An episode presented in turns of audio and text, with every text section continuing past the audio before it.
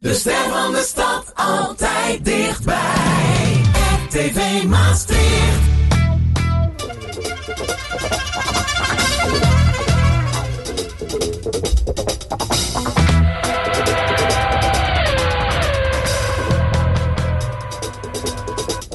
Dit is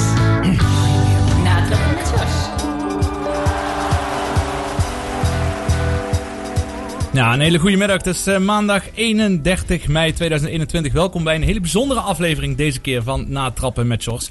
Want deze staat namelijk in het teken van de stichting 5 for 5. En eh, daarom hebben we ook extra veel gasten uitgenodigd voor deze uitzending. Echt, onze studio is eh, bomvol. Eigenlijk zelden dat dat gebeurt.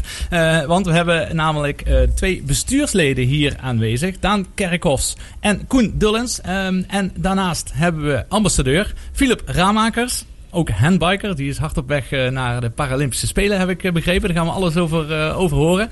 En we hebben ook nog een onderzoekster hier in de studio, Roxanne Ploemen. En die gaat straks vertellen natuurlijk wat er allemaal gebeurt met al het goeds wat er wordt opgehaald eh, via Stichting 5 for 5. En natuurlijk is Philip ook weer aanwezig. Philip, goedemiddag. Goedemiddag. Lekkere temperatuur, hè? Het is ideaal om te fietsen. Voor hier te fietsen? Nou, buiten te fietsen. Als je wilt afvallen, wel ja. Zeker weten. Ja. Maar eh, daar gaan we natuurlijk heel veel over hebben. Over fietsen. En sporten in het algemeen, zoals altijd. Maar iedere stichting heeft eigenlijk ook wel altijd wel een aantal goede ambassadeurs. En als je kijkt naar wat voor een ambassadeurs bij een bepaalde stichting horen. Zegt vaak ook wel iets over een stichting. Hoe goed of hoe succesvol een stichting is. Nou, als, het, eh, als we het dan hebben over 5 for 5, dan weet ik zeker wel dat het goed is. Want een van hun ambassadeurs, die hebben wij zo dadelijk, of eigenlijk nu al meteen aan de lijn. Maar ik ga eerst even laten horen wie dat is eh, aan de hand van een klein fragmentje. Get in there. Send in! Oh, goal! Paulo Senden, the Dutch master! Ja, daar is niks meer aan toe te voegen. Goedemiddag, eh, Boudewijn. Goedemiddag. Ja, dat, dat waren nog eens mooie tijden, hè?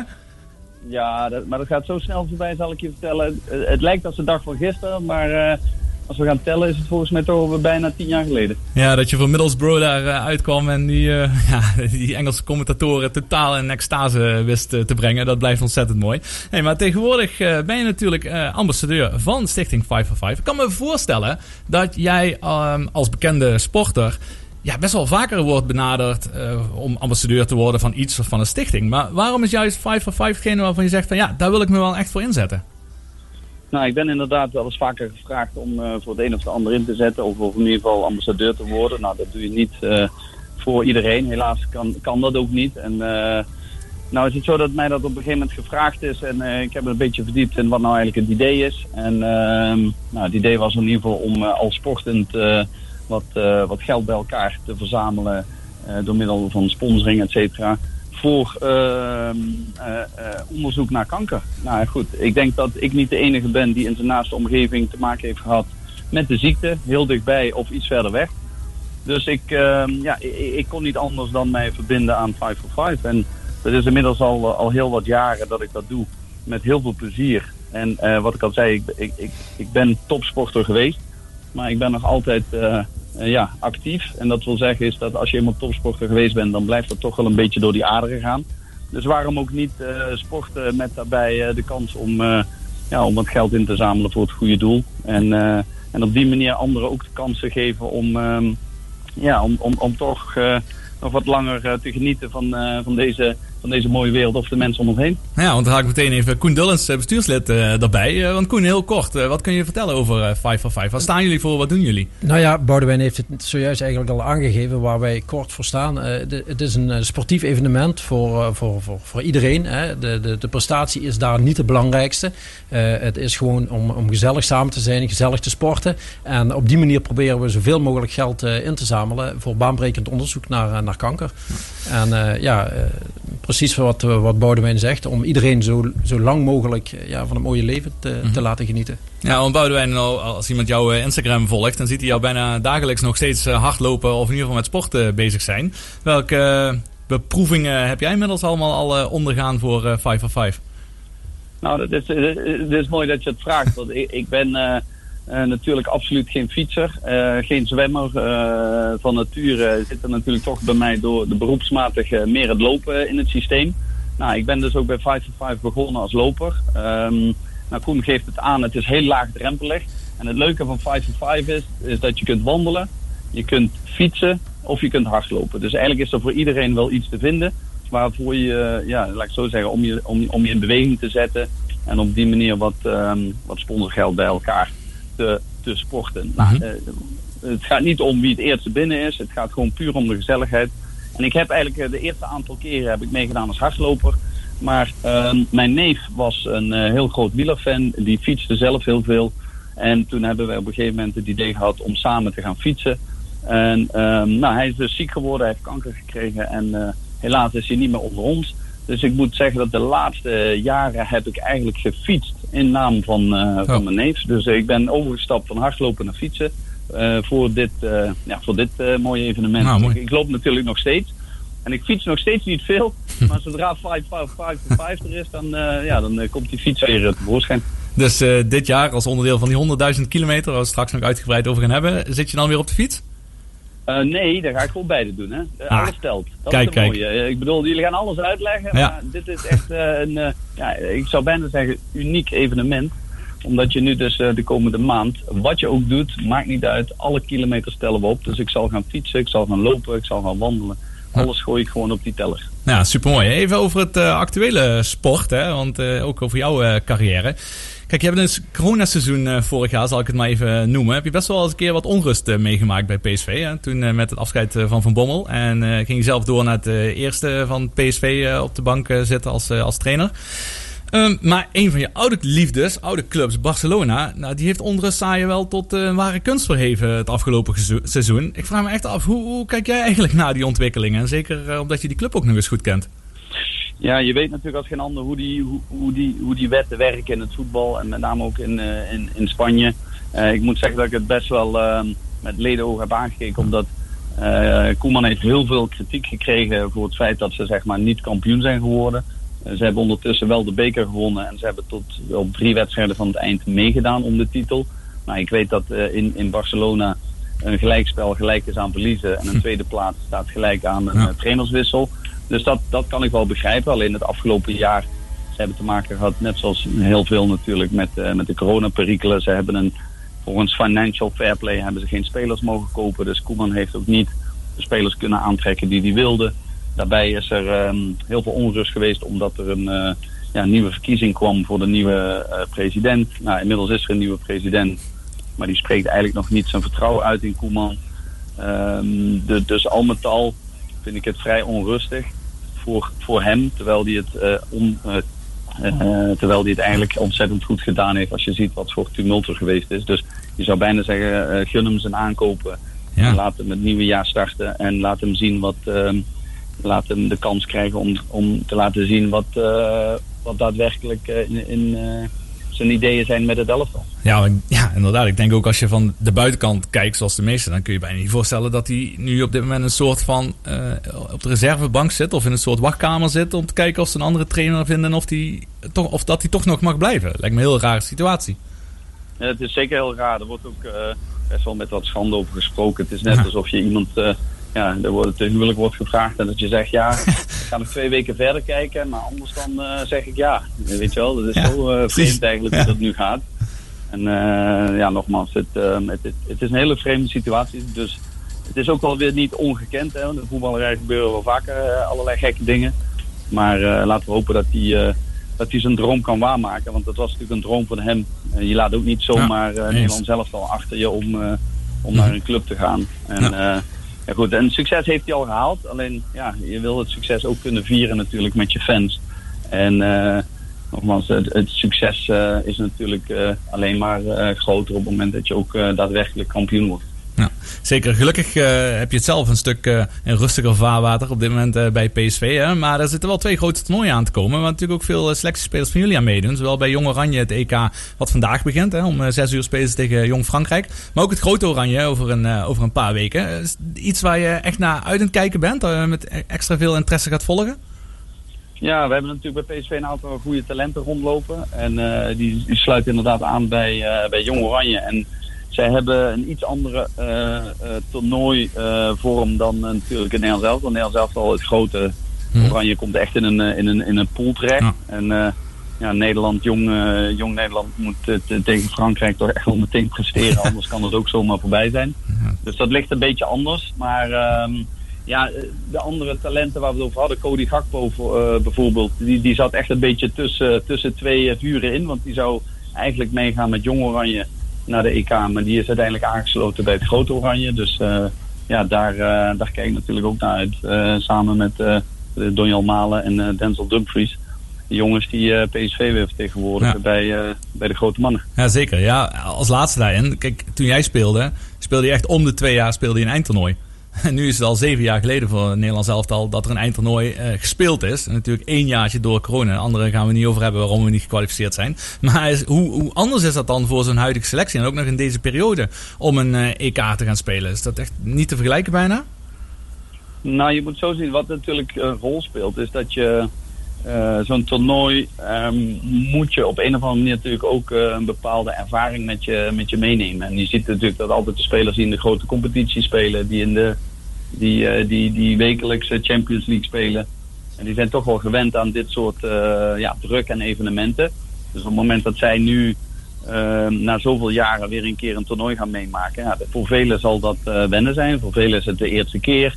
Dus dat is wel een, iets wat, wat zou kunnen meespelen als je het gaat vergelijken met, met sommige andere teams. Waarin misschien toch wel net wat meer ja, ervaring zit op dat niveau. Maar ehm, het blijft sowieso toch nog wel een vreemd toernooi. Want we missen natuurlijk toch die fans. Want Ja. als, als met name natuurlijk die oranje fans, die maken er altijd overal een enorm feest van. Eh, ja, dat is toch wel iets wat je, wat je gaat missen. Ja, dat, dat gaat zeker zo zijn. Ik ben heel erg benieuwd. Jij ongetwijfeld ook. En iedereen denk ik in Nederland eh, die gaat het met veel interesse volgen. Eh, Boudewijn, super bedankt voor je tijd. Jij kan een uur met je doorpraten. Wellicht doen we dat een keer later nog eens. eh, dat we wat meer over sport eh, met elkaar spreken hier in de uitzending. Maar in ieder geval, dankjewel voor je tijd. En ik wens je heel veel plezier en succes met de komende kilometers die je gaat maken voor eh 5 for 5. Ah, misschien dat Boudewijn net weggevallen is op het laatste. Maar Boudewijn, in ieder geval hartstikke bedankt. Dankjewel.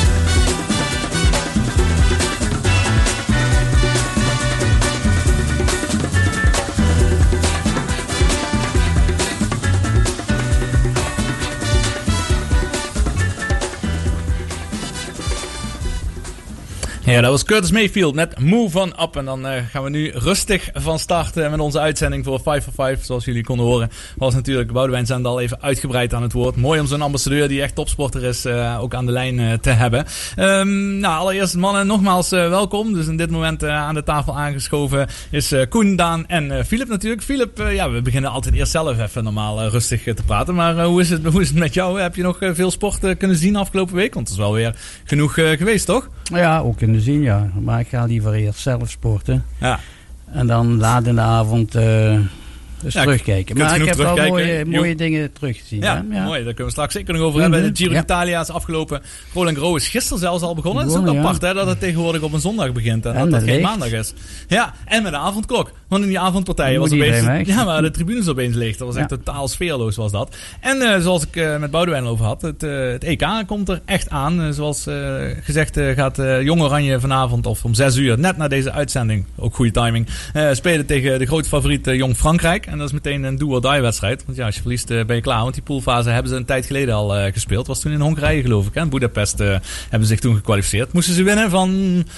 Volgens mij Roemenië of zo, of Hongarije op het laatste. En die wonnen ze echt met 6-1. Dus ze hebben wel overtuigend zich gekwalificeerd. Maar goed, daar zitten we niet alleen voor hier. Want we hebben onze gasten, bestuursleden van 5 for 5 hier aan tafel zitten. En mannen, dan ja, ben ik natuurlijk uiteraard benieuwd. wat is 5 for 5? Maar hoe, hoe is dat ontstaan?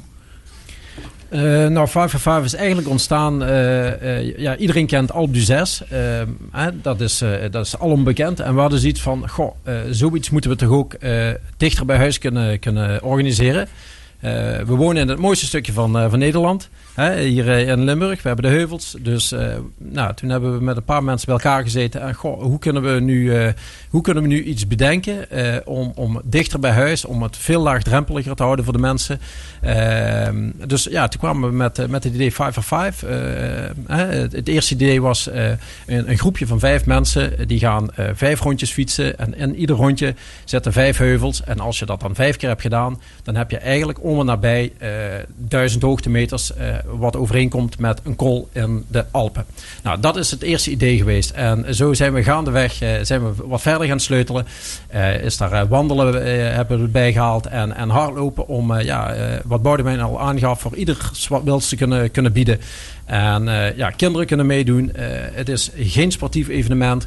Eh, je kan met je handbike meedoen. Je kan met een tandem meedoen. Je kan met je gezin gaan wandelen. Vrijheid, blijheid. Dat is eigenlijk kort gezegd het, het, het, het verhaal zoals het is ontstaan. En tegelijkertijd dat wel te koppelen aan, aan, aan baanbrekend onderzoek voor kanker. Want ja, daar draait het uiteindelijk allemaal om.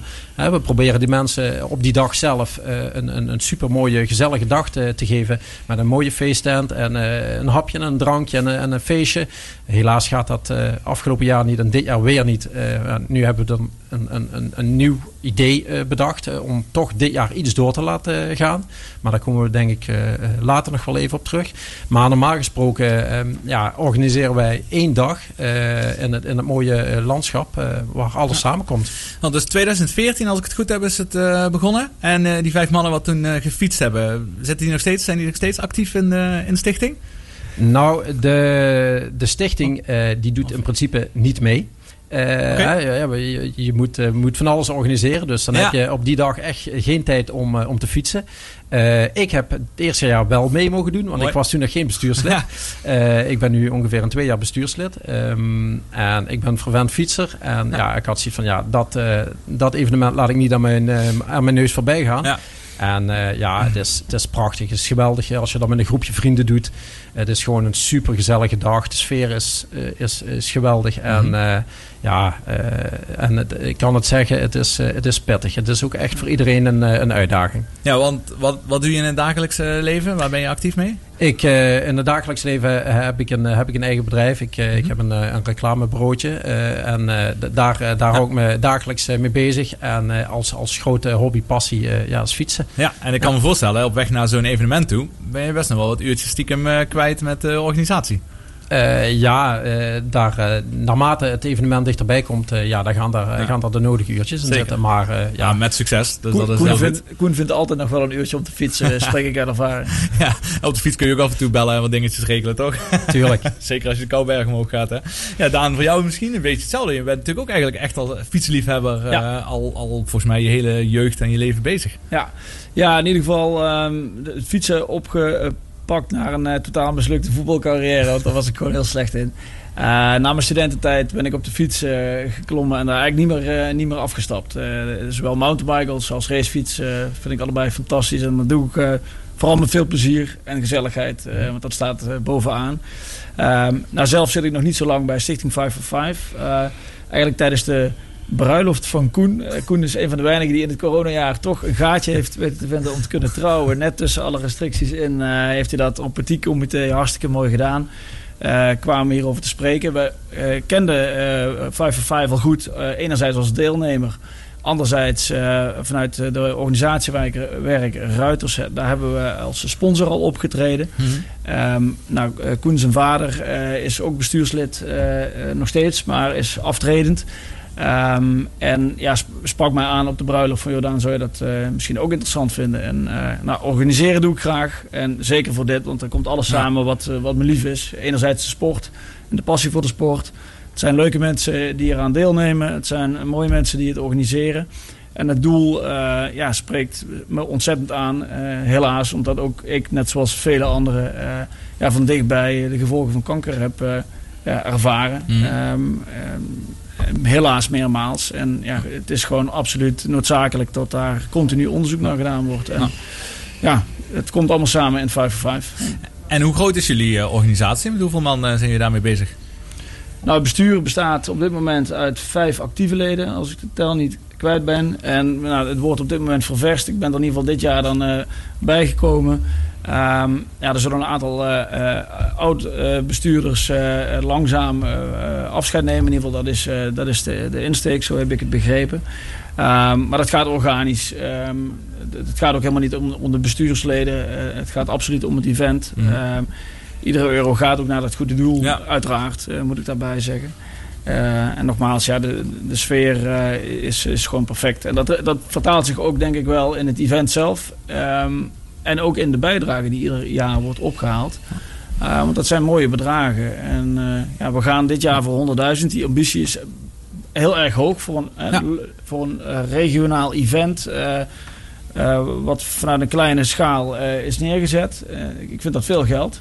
Ehm, Zeker. maar ja, we gaan ervoor. En het, Ja. het is niet onmogelijk. Dus ik, ja. En de start is veelbelovend. Ja. ja, ik vind dat ook wel een beetje... hoe zou ik dat zeggen? En niet beangstigend. Want je, je bent natuurlijk bang dat eh, als, je, als je al voor de officiële startdatum van zo'n event... al bijna op de helft zit van het gewenste bedrag... dan ben je bang dat je daarmee een beetje de, de aandachtspannen Ja, tuurlijk. mist. Het moment, hè, maar we willen dat momentum vasthouden. En vonden het dus ook zo superleuk dat wij in jouw radioprogramma... zoals daar wat aandacht aan konden besteden. Want ja, het zou natuurlijk nog veel mooier zijn als we ons streefbedrag eh, halen, maar la- laat staan overschrijden. Ehm, en het, we doen het niet voor ons, we doen het voor de mensen die het nodig hebben. Ja. Maar wat kan iemand die nu toevallig luistert eh, doen om daaraan mee te doen? Nou, het begint denk ik met de, de wandelschoenen, de renschoenen eh, Ja, en of de fiets af te stoffen. eh, en, en naar de website gaan. de En website. Op, op de website eh 5for5.nl eh, kan je je als particulier, als individu inschrijven. Betaal je 25 euro inschrijfgeld. En kan je vervolgens een actiepagina maken. Ehm, maar ook als bedrijf kan je inschrijven. Er zijn vele mooie bedrijven die hebben gezegd... Nou, wij, wij doen mee. Wij laten onze collega's eh, sporten. Eh, misschien straks leuk om even over verder te praten, Jos. Want dat, eh, dat doet ook wat in een organisatie. Ja, zeker. zeker. afgezet tegen het coronajaar, waarin Ja. er niks samen is. Is er nu op zich wel weer een heel mooi gezamenlijk doel. Ja, dus na- naar de website gaan. En daar vindt iedereen, als het goed is, de weg om ja, ofwel als individu deel te nemen, ofwel als bedrijf. Eh, dus er zijn meerdere invalshoeken waarop dat kan. Ja, precieze Mhm. invulling gaan we dadelijk nog even eh, verder over hebben. Maar het ging mij vooral ook erom om even een beeld te schetsen hoe groot de organisatie is inderdaad. Ja. Hè? Dat, eh, logisch, en dat mag ik hopen bij alle stichtingen ongeveer, is dat iedereen zich daar belangeloos voor inzet. Ja. Hè? Niet dat ze zelf er echt veel beter van worden, maar met name om wel een beeld te krijgen hoe groot dat dit initiatief is. En het mooie vind ik vooral, wat je ook zegt, wat je in het begin inderdaad zegt, Koen, eh, je moet iets dichter bij huis kunnen organiseren. Waarom zou je, moet je helemaal naar de Alpe d'Huez eh, gaan om met z'n allen omhoog te fietsen? Wat trouwens ook super knap is natuurlijk dat dat eh, zo, eh, zo'n vlucht heeft genomen. Maar heel mooi dat jullie hier in, in de regio dat, dat hebben opgepakt. En, en ook gewoon succesvol aan het ja, lanceren zijn. En ja, Ja. lanceren, het loopt natuurlijk al een zeven jaar ondertussen. Maar het groeit in ieder geval goed door. Maar corona heeft de organisatie natuurlijk in een, in, genoodzaakt in een andere ehm, eh, Ja. hoek te gaan zitten. Ehm, nou, we zijn blij dat we in ieder geval een format hebben gevonden wat op dit moment eh, hoopgevend eh, eh, lijkt Mhm. te zijn. Ja. Eh, en wat ook misschien wel een, een, een- basis is voor de toekomst. Maar dan misschien meer naar een hybride model tussen een fysiek event en een online event. Ja. Hoe we dat nu hebben ingestoken. Ja. Ja. Nou mooi, dan gaan we dadelijk eh, verder praten. En dan halen we Paul halen we zo meteen eh, erbij. We zijn eh, de, een andere ambassadeur van jullie met zijn eh, verhaal. En eh, het, ja, het gaat er eigenlijk een beetje om eh, de hele zomer door te sporten. De zomer is al echt begonnen. Lekker weer uiteindelijk. We hebben er lang op moeten wachten. En eh Kid Rock die eh, zingt als geen ander natuurlijk all summer long. 1989, my thoughts were short, my hair was long. Caught somewhere between a boy and man. She was 17 and she was far from in between. It was summertime in northern Michigan.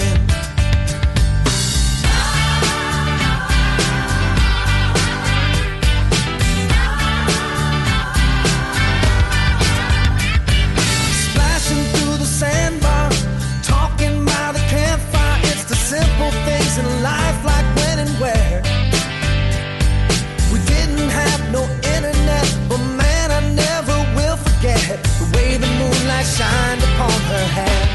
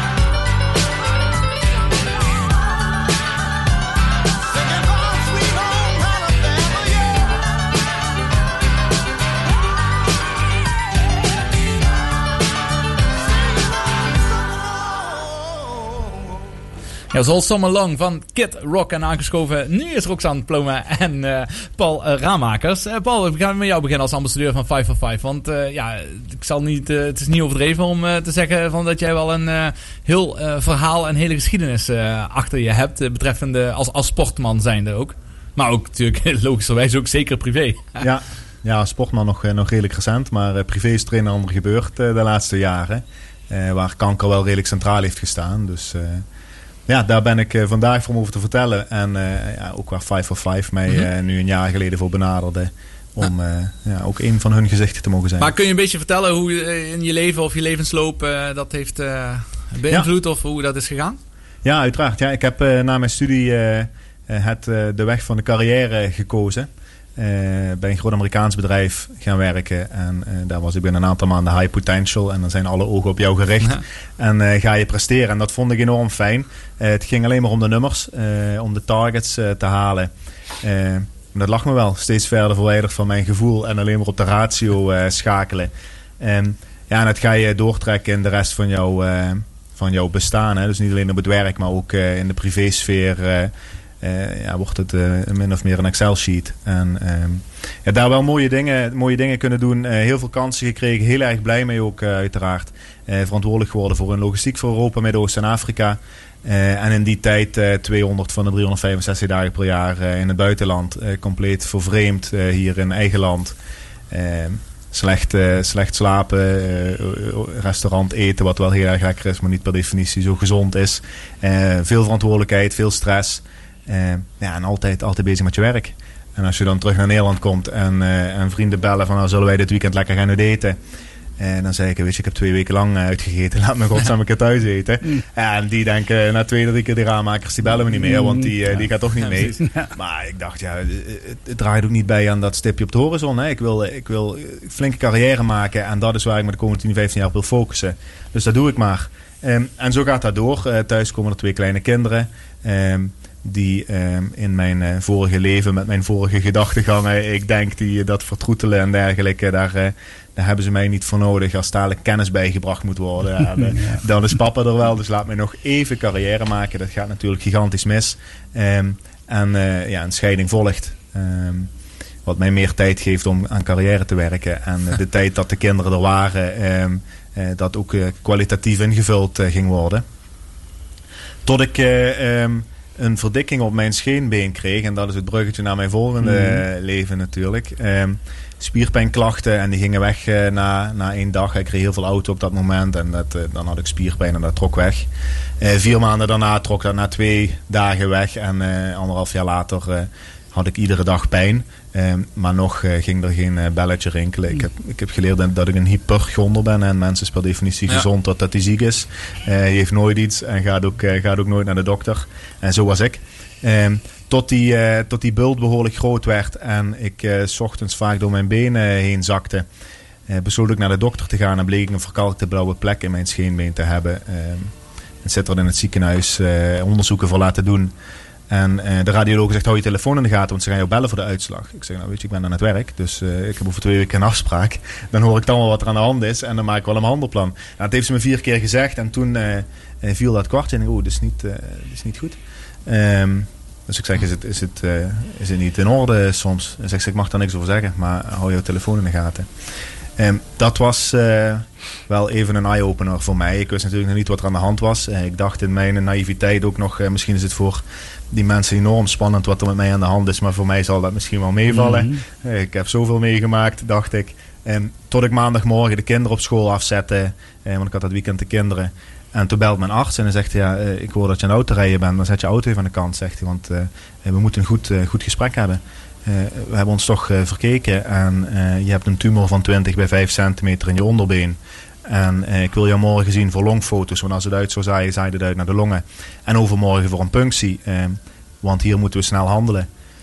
Nou, toen, eh, toen stortte mijn wereld eh, wel even in, kan ik je zeggen. En kwam er een breekijzer achter die emotionele deur die ik jarenlang dicht heb, heb weten te houden. En kwam eigenlijk alles, alles boven. Ehm, enorm zware, onzekere we- week gehad ook, hè, de, de onderzoeken gedaan. Ehm, vrijdag zelf naar de arts gebeld. eh, gezegd, ja, die, die van die punctie is, eh, is heel belangrijk voor het behandelplan dadelijk. Eh, maar ik wil weten of mijn longen schoon zijn. Want als dat zo is, dat geeft mij perspectief van leven. Ehm, nou, en die waren schoon. En, en toen ging er bij mij een, een, knop om. Het, ik voelde direct dat dit mijn escape was uit die zelfgebouwde gouden kooi die er was. Maar nog veel belangrijker, mijn zoontje van vijf, Mitch en mijn dochtertje Vee van drie. Eh, die zouden nu hun vader ook leren kennen en niet alleen maar eh, die man van de foto's. En eh, ja, daar heb ik mij aan vastgehouden en, eh, en zo ben ik het traject ingegaan. Eh, en veertien dagen daarna is mijn onderbeen geamputeerd. Ja, dat is eh, nogal wat je noemt een, ja, een, een tweede leven wat er eh, is begonnen voor je. Ja, Ah. absoluut. Ja. ja, het heeft me hele waardevolle lessen geleerd. Ik zeg, ik ben heel blij voor mijn eerste leven. Hè. Zonder dat eerste leven was ik nu niet geweest wie ik nu ben. Ja. Ehm, maar ehm, ik heb mezelf beloofd om, om in het nu te leven. Om te genieten en te waarderen van wat ik heb. Ah. Eh, om me heen te kijken, om te blijven voelen. Want dat heb ik, eh, heb ik Mhm. heel lang niet gedaan.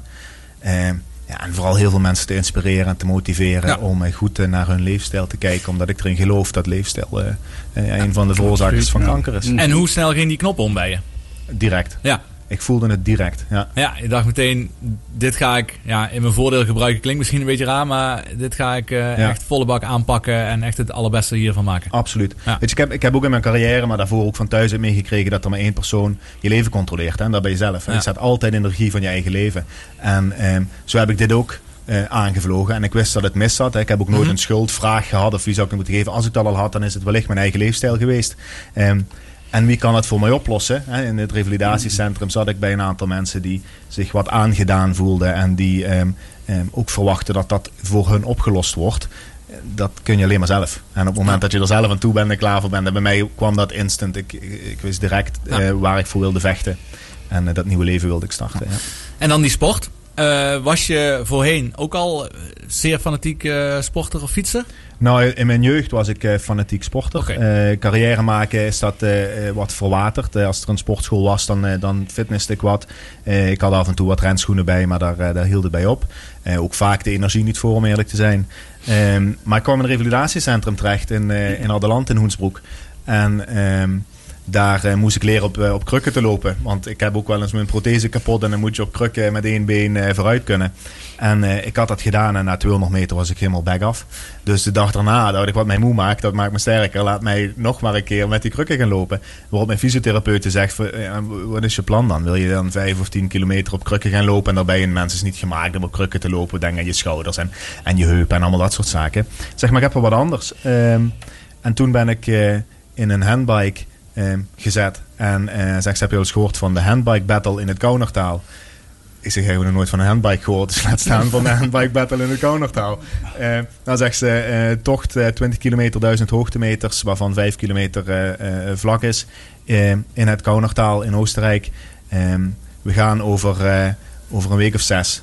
ehm, van, van alle revalidatiecentra in Nederland gaat een team mee. Daarnaast rijden er een hele hoop individuele rijders die al, al jaar en dag rijden.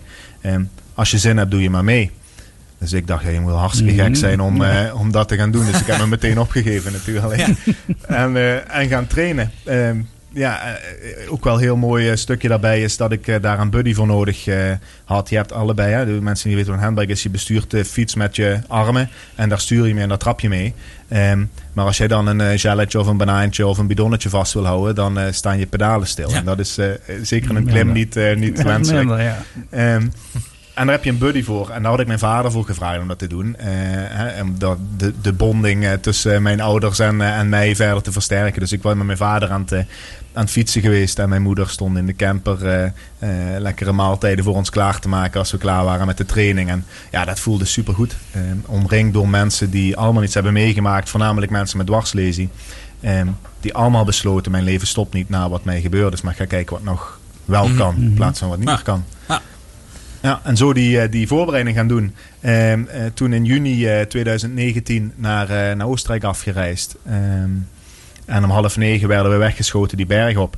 Eh, enorm beladen dag, moet ik vertellen, over 120 eh, rijders deden eraan mee in totaal. Allemaal met een verhaal. En de meesten waren daar om een periode af te sluiten. En om weer, weer vooruit te kunnen kijken. En iedere meter dat je hoger komt, wordt het uitzicht mooier. Letterlijk, maar ook figuurlijk. Hè, jouw Ja. nieuwe leven kan beginnen. Ja. Ja, daar kwamen mensen die, die moesten zichzelf die finish overslepen. Eh, ja, de, de tranen en met tuiten huilend. Eh, natuurlijk een heel groot stuk verwerking. Ja. Eh, muziek die dan, eh, dan draait. Ja, fantastisch. Ja. Eh, maar ik ging ook om half negen naar boven. En eh, twee uur en een kwartier later kwam ik boven en was ik tweede. ik dacht, oké, met zes weken eh, voorbereidingstijd, eh, tweede worden, dan, eh, dan doe je iets goed. Eh, en, en toen ben ik blijven trainen. En eh, terug naar Nederland gekomen, wat wedstrijden gereden. Want we hebben een nationale handbike competitie hier in Nederland. Ehm, heel kleine wereld eh, natuurlijk. Ehm, ja, en, en mij vol gaan richten op, eh, op dat nieuwe doel. Hè? Wat mij ook al wat vertrouwen in mijn eigen lichaam eh, terugbracht. Ja, natuurlijk. zeker. Ja. Ja. Mhm. Nou, mooi. Daar gaan we daar nog wel wat meer over hebben. Absoluut. Wat het eh, doel is waar je nu naartoe in streven bent. Maar echt fantastisch eh, ja, hoe je dat eh, verhaal, ja, hoe je daarmee om bent gegaan. En heel inspirerend dat je die nieuwe doelen hebt gevonden. Een nieuw leven hebt gevonden. Ja. En dan, ja, de sport is altijd mooi, vind ik natuurlijk. En dan zeker als je dan op topniveau nog gaat, gaat presteren. Maar dat komt zo dadelijk. We gaan eerst natuurlijk wat muziek tussendoor luisteren. We luisteren naar Col- Coldplay met Clocks. En daar gaan we eens aan Roxanne vragen ja, wat er eigenlijk nu gaat gebeuren met alle opbrengsten van 5 for 5.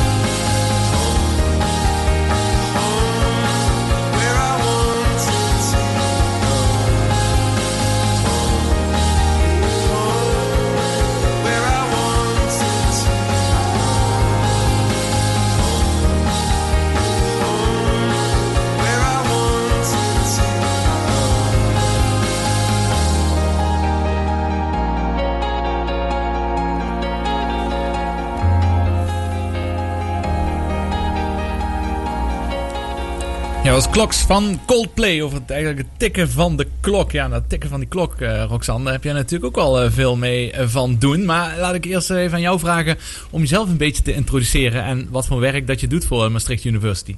Ja, ja, ik ben Roxanne. Ik ben nu eh, 26 jaar en ik doe werk binnen het onderzoek van borstkanker aan de Universiteit van Maastricht.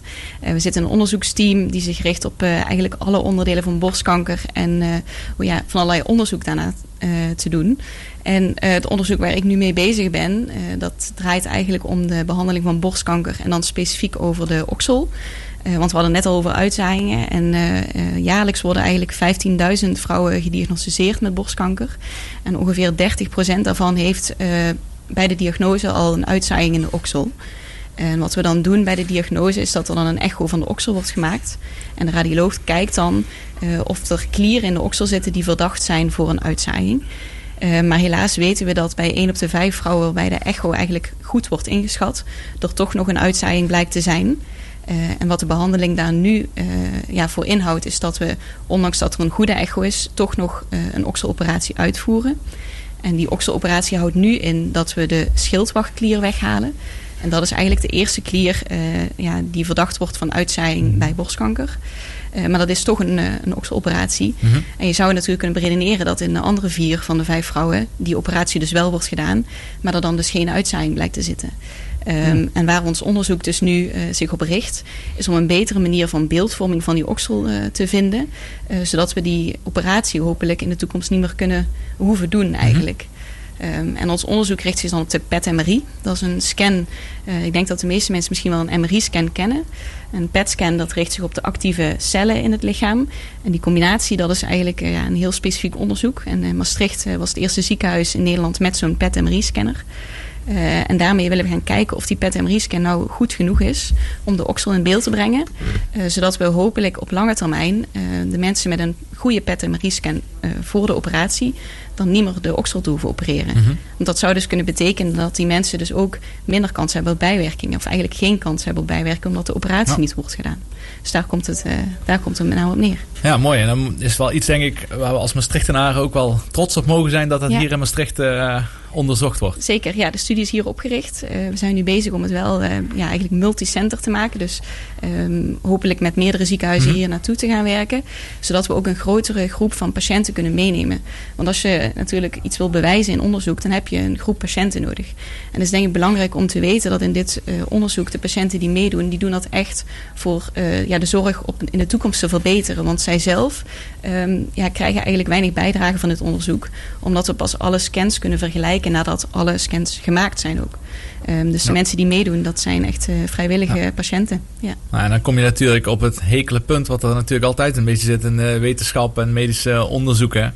En financiën natuurlijk. Ja, ja, geld is eh, ja, heel belangrijk. En eh, het is helaas dat dat zo'n grote rol speelt. Maar ja, je kan je voorstellen, zo'n zo'n eh, PET-MRI-scan, dat is gewoon een duur onderzoek.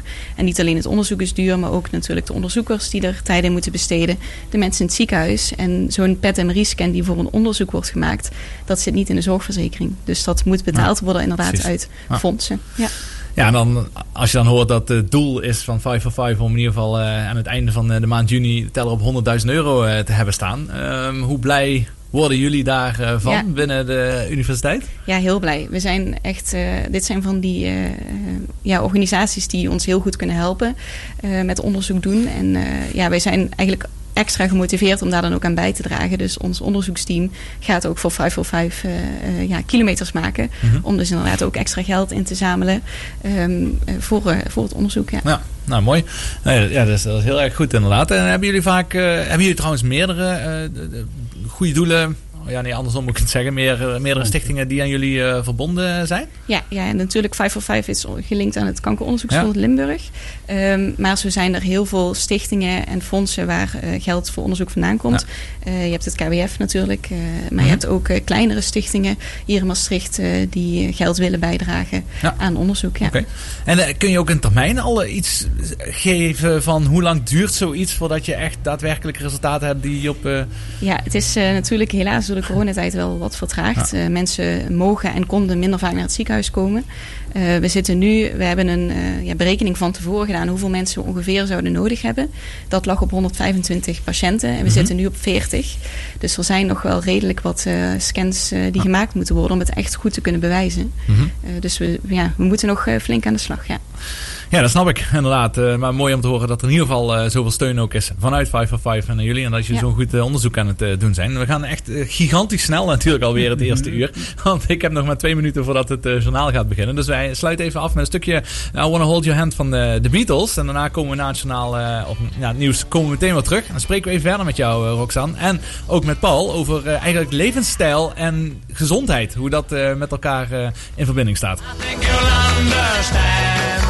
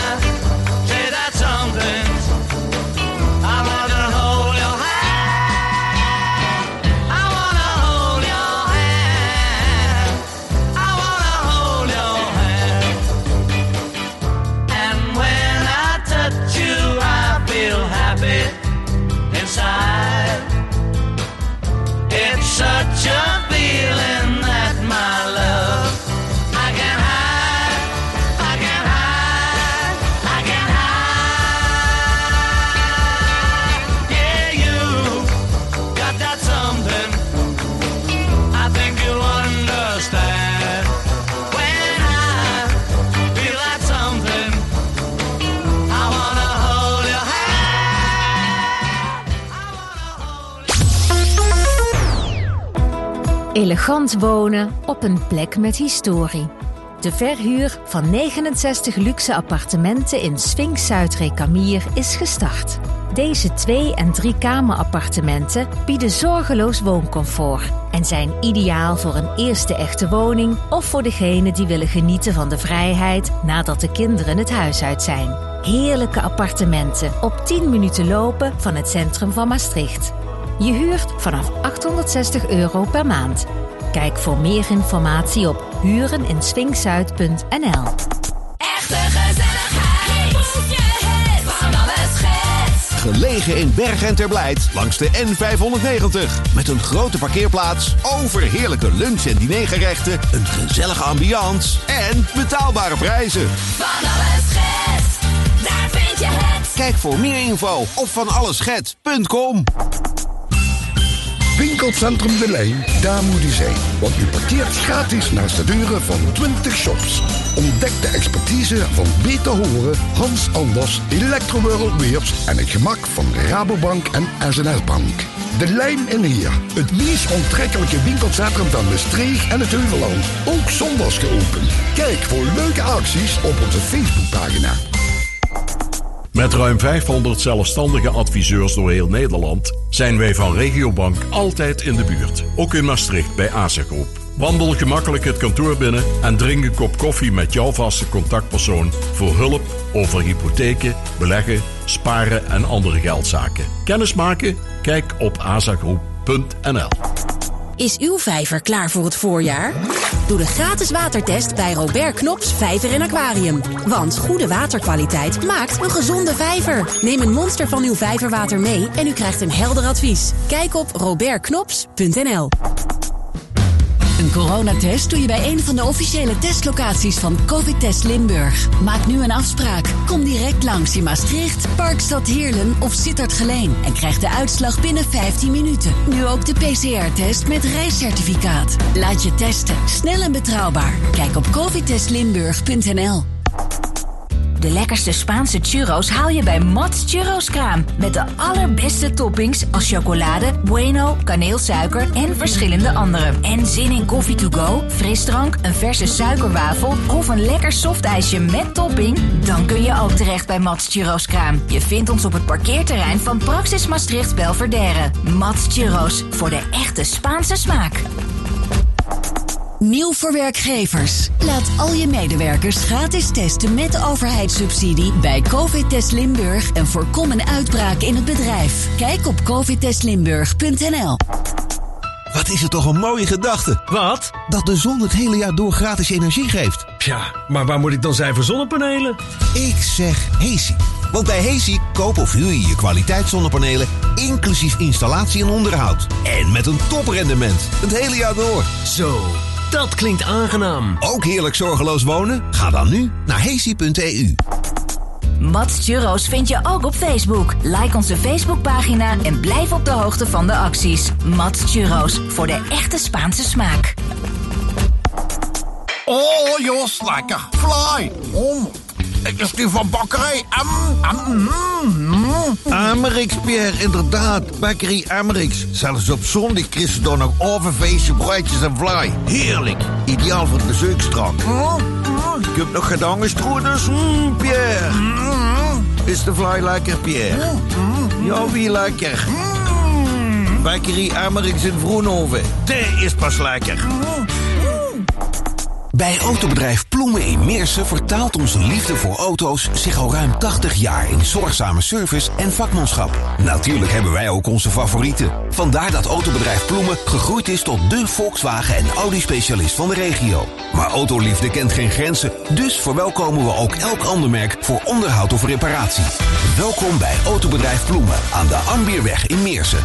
Like onze Facebookpagina en doe mee met Ja, welkom terug bij het tweede uur van Natrappen met Sjors. Normaal gesproken draaien we een openingsplaat, maar ik wil de tijd gewoon niet eh, verliezen. Want hier aan de tafel in de studio nog steeds Roxanne en Paul. Eh, Paul is ambassadeur van Stichting 5 for 5. En eh, Roxanne doet baanbrekend onderzoek, mogen we wel zeggen, in de Maastricht University.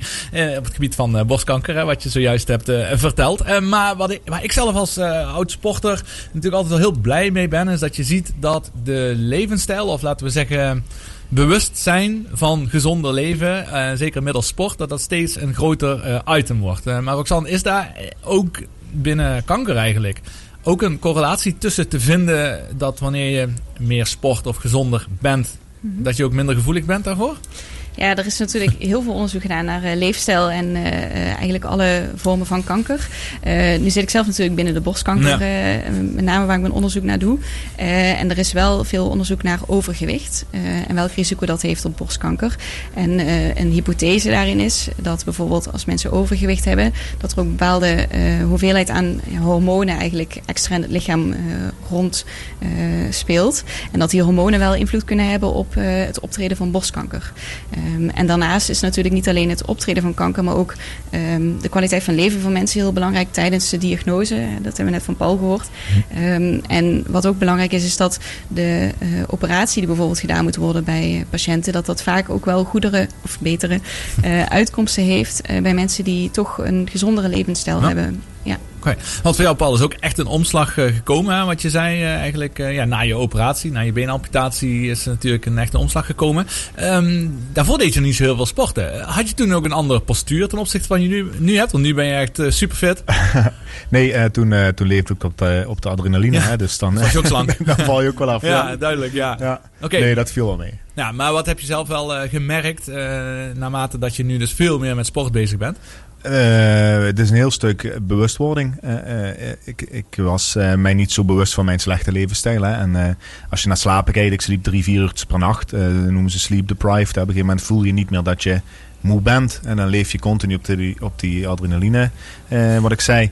Ehm, maar ik merk nu dat ik een hele andere energiebron heb. Hè. Ik let, ik let heel goed op mijn voeding. Ik sport natuurlijk veel.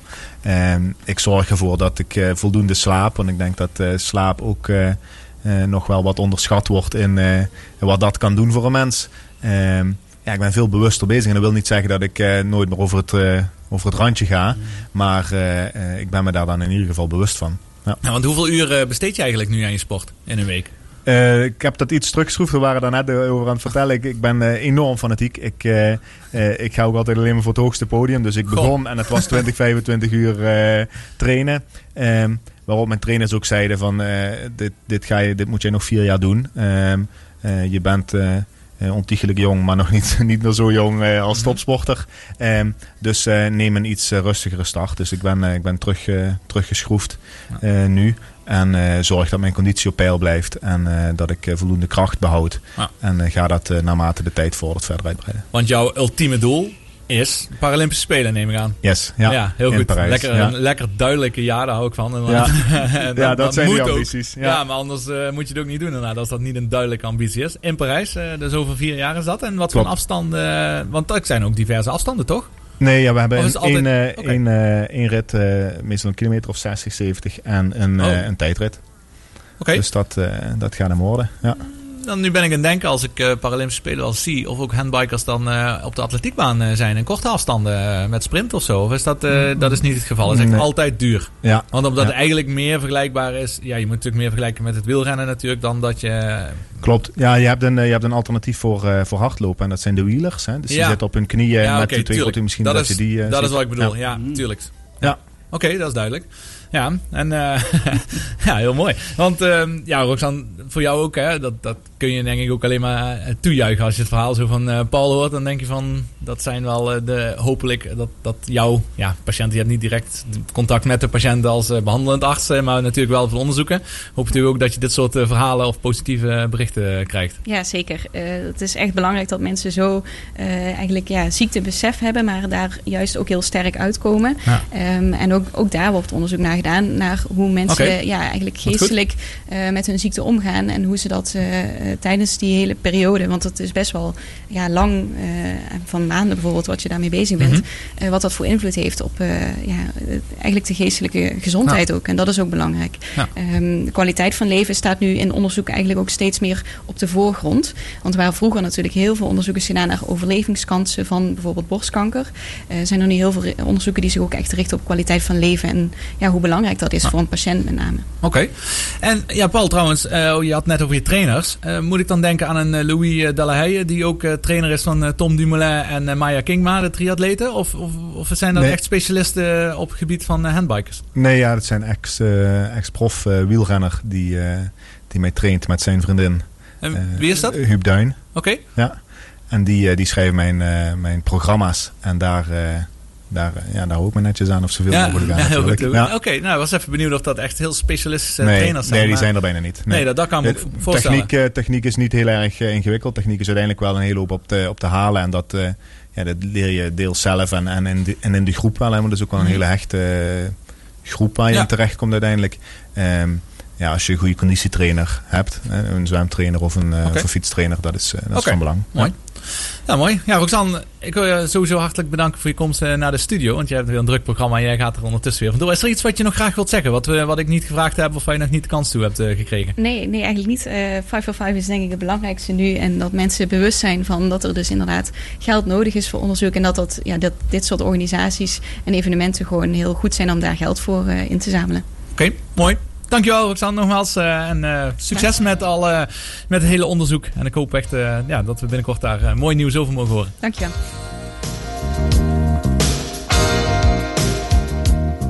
I can hear the couple fighting right next door. Their angry words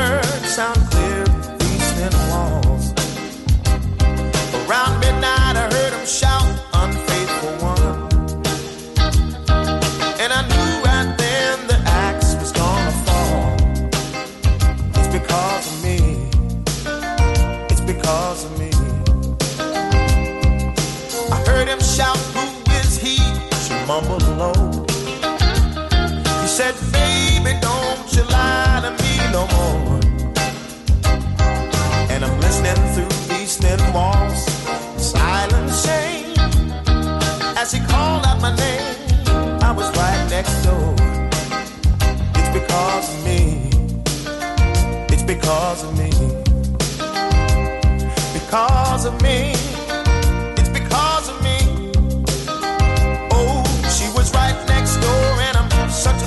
Strong persuader. But she was just another notch on my guitar.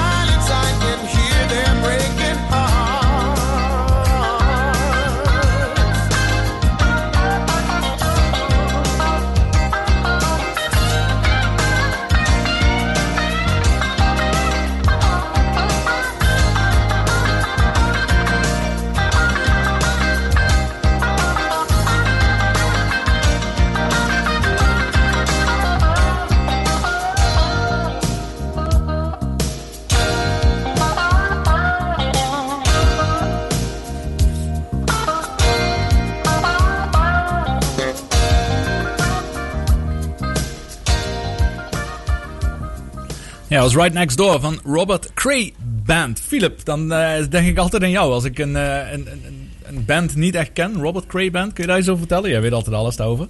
Nee. Nee? Jammer, daar zijn we heel snel klaar mee. Dat is kort. ja, dat is kort, maar vooral ook eh, heel, heel krachtig. Die namen horen. Nou, mooi zo. We gaan eh, over wielrennen hebben. Giro d'Italia die is eh, afgelopen. hè. En ja, zoals eigenlijk een beetje vooraf al voorspeld. Door ons natuurlijk. Maar ook door Thijs Sonneveld eh, halverwege de Giro bij ons in de uitzending. Ja, was eh Egan Bernal natuurlijk de grote favoriet. En eh, ja, hij heeft het ook eh, waargemaakt. Gemaakt. En gisteren eh, wist hij dan in ieder geval in de tijdrit voldoende, ruim voldoende tijd zelfs over te houden. Om alsnog de Giro d'Italia te winnen. Dus even luisteren wat hij daarover te zeggen heeft. you know, focus on my effort, and I was just thinking I can't do a mistake. I don't want to to lose the, the, the Giro in, in one corner, so I was starting to to push in the uh, in the parts when I could push, but uh, also in the corners do- don't take any any risk. So yeah, finally I think I it's, it's the first time trial actually that I, I enjoy.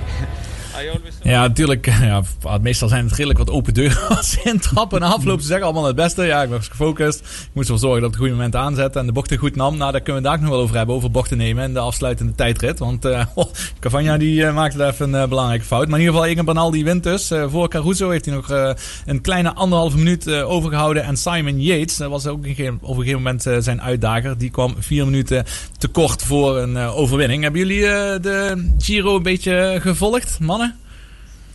Ja, ik heb hem wel redelijk gevolgd. Ja, wat Ja. vind je van die, van die koers? Ja, ik vind het eh, van, van de grote, grote rondes vind ik het wel eigenlijk de, de mooiste. Eh, er gebeurt het meest, eh, Ja. minst berekenend. Dus ja. ja, en dat spreekt de kijker toch vaak aan. Ja, er waren wel een paar heroïsche etappes weer deze keer. Sowieso natuurlijk met Nederlands succes. Koen Bouwman die deed het heel goed. Maar vooral Mhm. Taco, oh, daar kom ik even niet op zijn achternaam. die wat die ongelooflijke solo wist te voltooien. En in de laatste ja, kilometers een, een razend peloton voor wist te blijven. Was echt bijna on, onmogelijk was dat. Maar ook eh, op het einde, de laatste week. eh Bernal die leek natuurlijk eh, makkelijk voor elkaar te krijgen. En toen kwam die fantastische regenachtige bergetappe. Hoewel die schijnt fantastisch geweest te zijn. Want er mocht geen helikopter de lucht in daar. Dus daar hebben we geen beelden van gehad. Maar toch na die rustdag werd het nog even spannend. Tot hij moest lossen, ja. Ja. ja, ja. En dan denk je van, nou ja, dat is misschien alles, eh, wel alles vaker gebeurd in een Giro. Denk vorig jaar aan eh, Almeida. Die de roze trui had en opeens toch brak in de derde week. En dat gebeurt natuurlijk wel vaker in zo'n grote ronde. Maar zie je wel het voordeel van de, van de grote ploeg, hè? Ja. Want hij werd daar gewoon bij wijze van spreken bij zijn haren gepakt en, en meegesleept. Precies, ja. Dus- ja dat, dat, dat was sowieso fantastisch. En Mhm. eh, over Ineos, nou, daar, daar hebben we het hele, hele seizoen al over. Dat Ja. wij vinden eigenlijk Ineos sterker ogen dan een Jumbo-Visma. Terwijl vorig jaar was het misschien wel andersom. Ja, ik denk dat het Jumbo-Visma vorig jaar... eh, in mijn inziens eh, een, fout heeft gemaakt. Eh, ze wilden de hele koers dragen. En ik denk dat ze daar redelijk wat energie hebben verspild. eh, wat niet nodig was. Ze Mhm. hadden dat op, op, op momenten moeten doen eh, dat het nodig was. En Ineos zie je nu, die hebben dat voorheen ook altijd gedaan. Alleen zij waren daar toch wel wat verder in. Maar nu zie je ook dat zij ook de koers toch anders benaderen dan voorheen. Als in? Hoe dan? Nou, eerst eh, was het ook altijd eh, continu op kop Precies. sleuren. Vooral met Eh, Sky, toen het nog Sky was, hè? Ja, maar dan hadden ze ook nog wel die afmaker.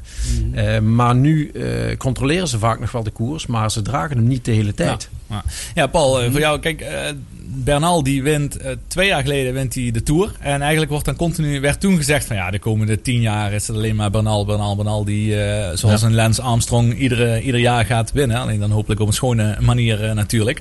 Maar toen kwam toch die rugblessure, ver teruggevallen en dan zo knap teruggekomen. Iets wat jou zelf, denk ik, toch wel echt aanspreekt. Nou ja, wat ik vooral ehm, daar ehm, inspirerend aan vind, of, of met verbazing wellicht naar kijk, is eh, jonge jongens die heel succesvol zijn, ehm, die, een, die een podium halen, die, ehm, waar, waar ineens een hele hoop van wordt verwacht. Ehm, maar eh, misschien daar fysiek klaar voor zijn, maar mentaal eh, blijkt nog niet. Hè? En dat, dat uitzicht dan wellicht hè, in, in een fysieke blessure. Dat vind ik vooral heel, heel boeiend om naar te kijken. Hè. Dat ik, ik was gisteren naar een programma aan het kijken, ging over jonge profvoetballers. Ja. daar gaat het hetzelfde. Voetbaldroom bedoel je? Ja, Ja, precies. klopt. Daar gaat het hetzelfde. Er wordt de lat heel hoog gelegd, er wordt de druk opgevoerd. Ehm, en de jongens die zijn eh, product geworden in plaats van dat ze nog mens zijn. En ik denk dat dat eh, zeker in de topsport op heel veel plekken gebeurt. En daar best wat aandacht voor, voor mag zijn. Zodat zo'n jongen ook kan genieten van de reis die hij maakt. En niet alleen maar moet presteren voor, voor zijn ploegbaas en voor zijn eigen roem en, en naam. Goeie, goed vergelijk wat je daar ook maakt. Maar waar ik wel denk een belangrijk verschil in zit tussen de individuele sport eh, als wielrennen en het voetbal. Eh, want je hebt het inderdaad over de jongen bij eh, Sparta eh, die geblesseerd raakte op 14-jarige leeftijd. En eigenlijk op zo'n moment, als jij op die leeftijd een jaar geblesseerd bent, is eigenlijk einde, einde carrière. Want voor jou 10, 20 anderen en een eh, trainer moet je selec- selecteren. Daar krijg je de kans niet. Maar als individuele sporter, zoals bij het wielrennen, of bij jouzelf als je misschien op een gegeven moment eh, geblesseerd zou raken aan een schouder en je kunt daarna terugkomen, je bepaalt wel zelf hoe goed dat je wordt of bent. En hoe beter je bent, hoe beter resultaten worden. Ja, klopt. Nou, uiteindelijk is er wel een lijstje wat gevuld moet worden. En is er een maximaal aantal beschikbare plekken. En dat zag je gisteren bij de jongen eh, bij, bij Sparta ook heel goed. Eh, een van die trainers die zegt, eh, die zegt ook, we hebben er eh, een hele hoop jonge jongens Ja. hier rondlopen. En we hebben er eentje nodig die we voor 3, 4 miljoen kunnen verkopen. en ja, daar gaan, daar gaan er 20, 25 voor, voor strijden. En het maakt ons helemaal niet uit wat er met die 24 anderen gebeurt. Als we die ene maar gevonden hebben. En dat is ook bij, bij atleten zo, denk ik. Hè. Eh, eh, in mijn eh, klasse gaan er drie naar, naar Tokio. En als dat lijstje Ja. vol is, dan is dat lijstje vol. Precies. En daar, dan maakten ze de namen wellicht nog niet eens zoveel uit. Ja, zeker heel knap van Bernal. Ja. Ook wel eh, bijzonder toch nog steeds wel dat echt hele grote namen, dan heb ik over de Pogacar en de Roglic en eh, enzovoort, eh, die natuurlijk de Giro eh, links hebben laten liggen deze keer.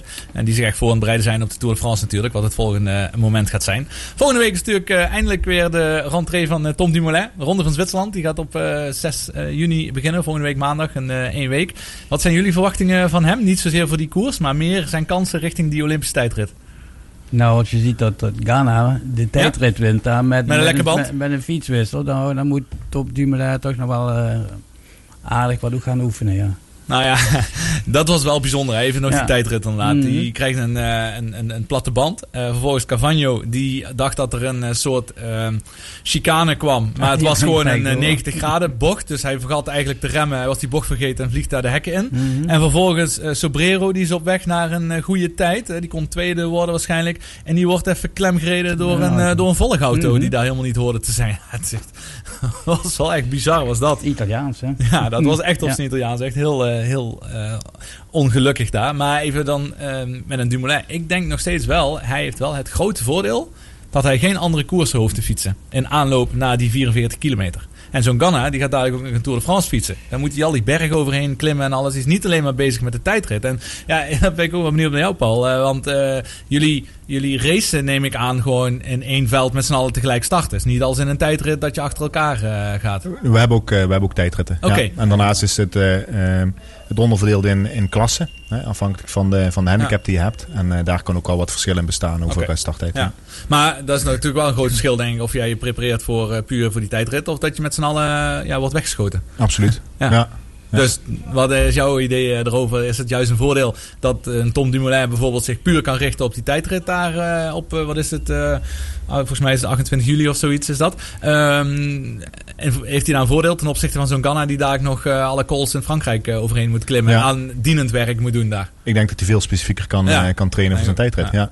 Dus daar heeft hij voordeel bij. Ja, zeker. weet je ook geen wat we eigenlijk allemaal hopen. Hè? En misschien ook wel waar we het net over hadden, hè, de psychologische druk. Ik weet niet hoe groot de verwachtingen van, van Dumoulin nu zijn. Mhm. Misschien voelt hij zich wel iets comfortabeler Ja. Op dit moment. Ja, dat zullen we zien. Hè? Maar in ieder geval, die gaat genoeg in beeld eh, komen tijdens de Ronde van Zwitserland. En binnenkort natuurlijk tijdens de NK.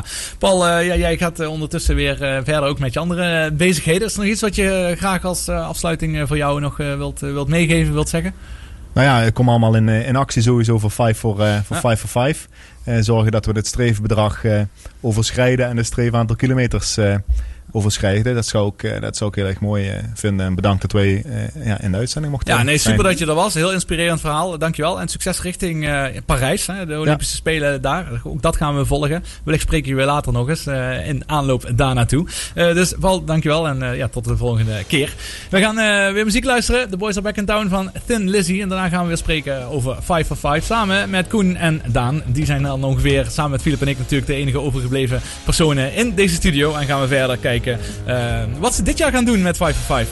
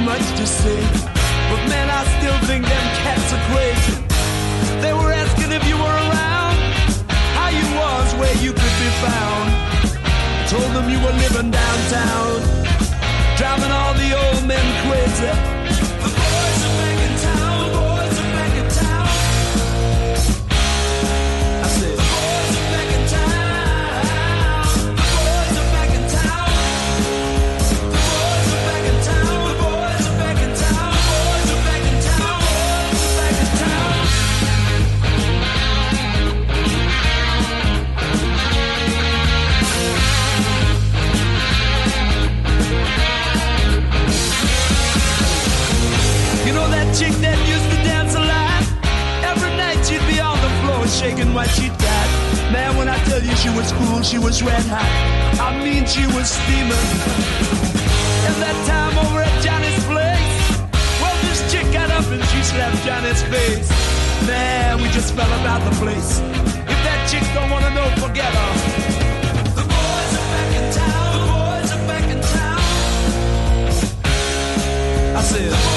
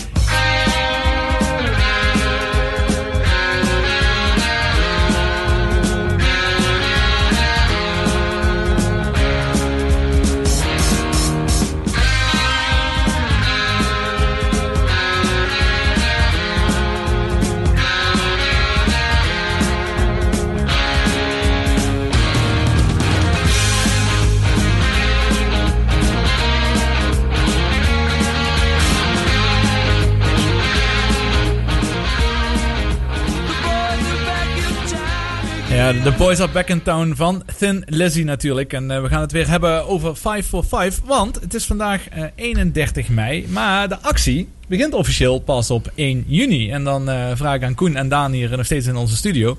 Wat gaat er gebeuren vanaf 1 juni? Ja, dan officieel eh, start dan eh, de maand eh, waarin wij eh, ja, iedere deelnemer eh, van 5 for 5, eh, particuliere deelnemer of, of bedrijven of, of, vriendenteams, fietsclubs, eh, vragen om eh, zoveel mogelijk eh, ja, te bewegen. Dus de maand juni is de maand waarin het eh, moet gebeuren en eh, waarin eh, ja, mensen zoveel mogelijk kilometers kunnen wandelen, kunnen eh, rennen, kunnen fietsen. En dat kunnen ook andere vormen van sport zijn natuurlijk. Eh, het gaat erom, kom, kom in beweging. Ja. Ja, kom in beweging. En eh, ik snap het, maar wat, ze kunnen fietsen en alles. Maar hoe gaan ze dat eh, registreren? Want jullie hebben natuurlijk als doel, er moet 100.000 kilometer moet er eh, gefietst, gerend, gezwommen, et cetera worden. Ja. Ja, ik bedoel, er zijn meerdere manieren. Maar je kan je inschrijven dus via de website van 545.nl. Dan in de basis eh, leg je al 25 euro in om, om die deelname te kunnen verzilveren. Dan kan je, eh, als je als particulier deelneemt, een, eh, een, bijvoorbeeld een motivatie schrijven. Waarom eh, neem ik deel? Dat kan ja, om diverse redenen zijn, dat mogen duidelijk zijn. Ehm, en dat kan je vervolgens delen in jouw eigen netwerk of sociale kringen. Eigenlijk ook om te vragen van jongens, ik ga dit doen, ik draag bij, ik doe mijn moeite. Ja, zouden jullie ook een bijdrage willen leveren? En ja, als voorbeeld kan ik aanhalen dat we met de firma waar ik werk, Ruiters Vastgoed, ehm, nemen wij deel.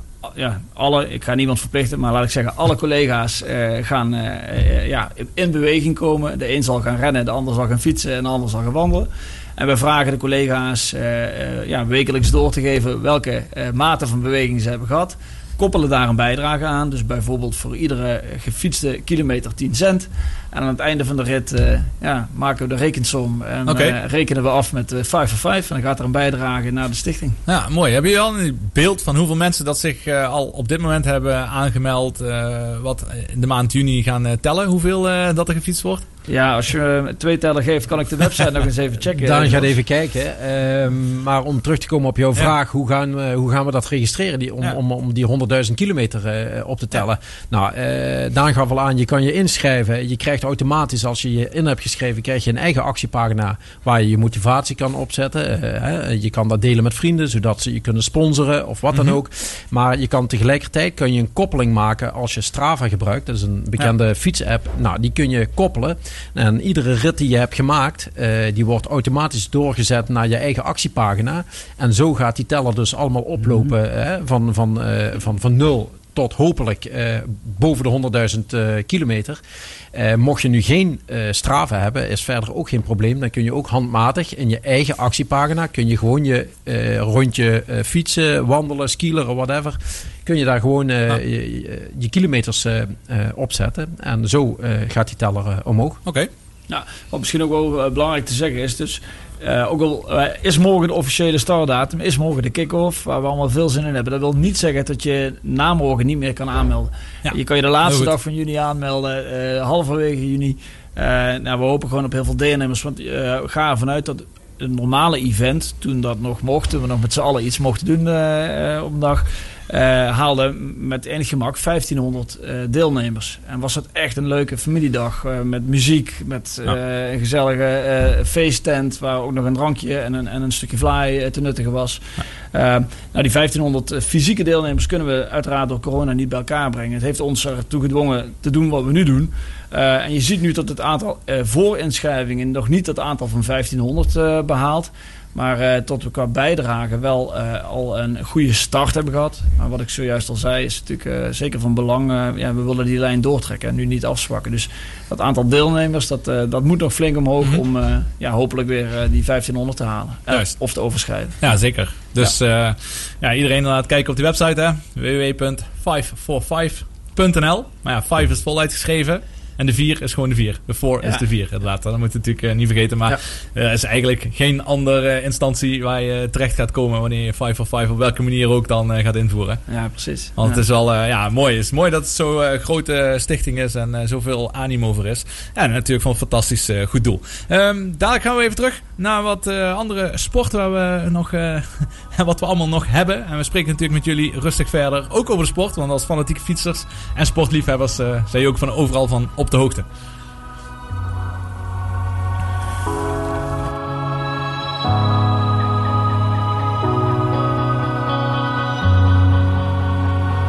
The sea wants to kiss the golden shore. The sunlight warms your skin. All the beauty that's been lost before wants to find us again. I can't fight you anymore. It's you I'm fighting for. The sea throws rocks together, but time leaves us polished stones. We can't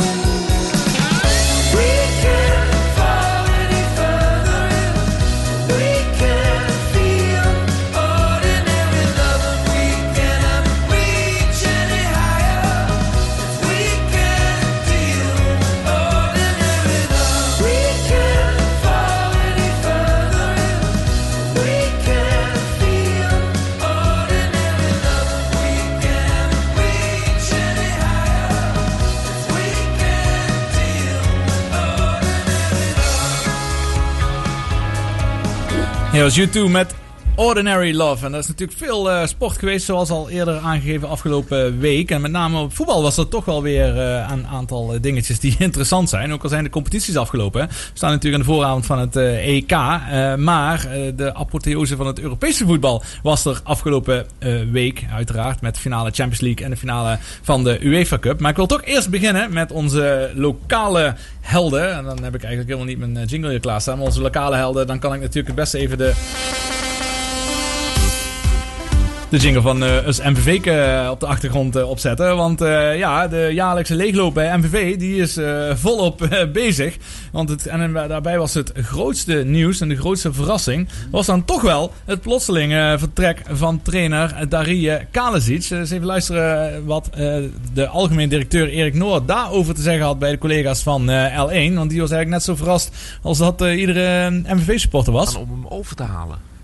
Ja, om, om daar eh, helder over te zijn. Met Hemelvaartsdag eh, vroeg hij mij of we toch nog een call konden hebben. Eh, via FaceTime hebben we samen dat gesprek gehad. Ehm, Ehm, ik wist absoluut niet dat we daarover gingen, gingen hebben. Dat dat ook heel duidelijk zijn. Ehm, hij gaf aan dat hij eh, ja, een zeer intensief jaar had gehad. Dat hem zeer veel energie heeft gekost.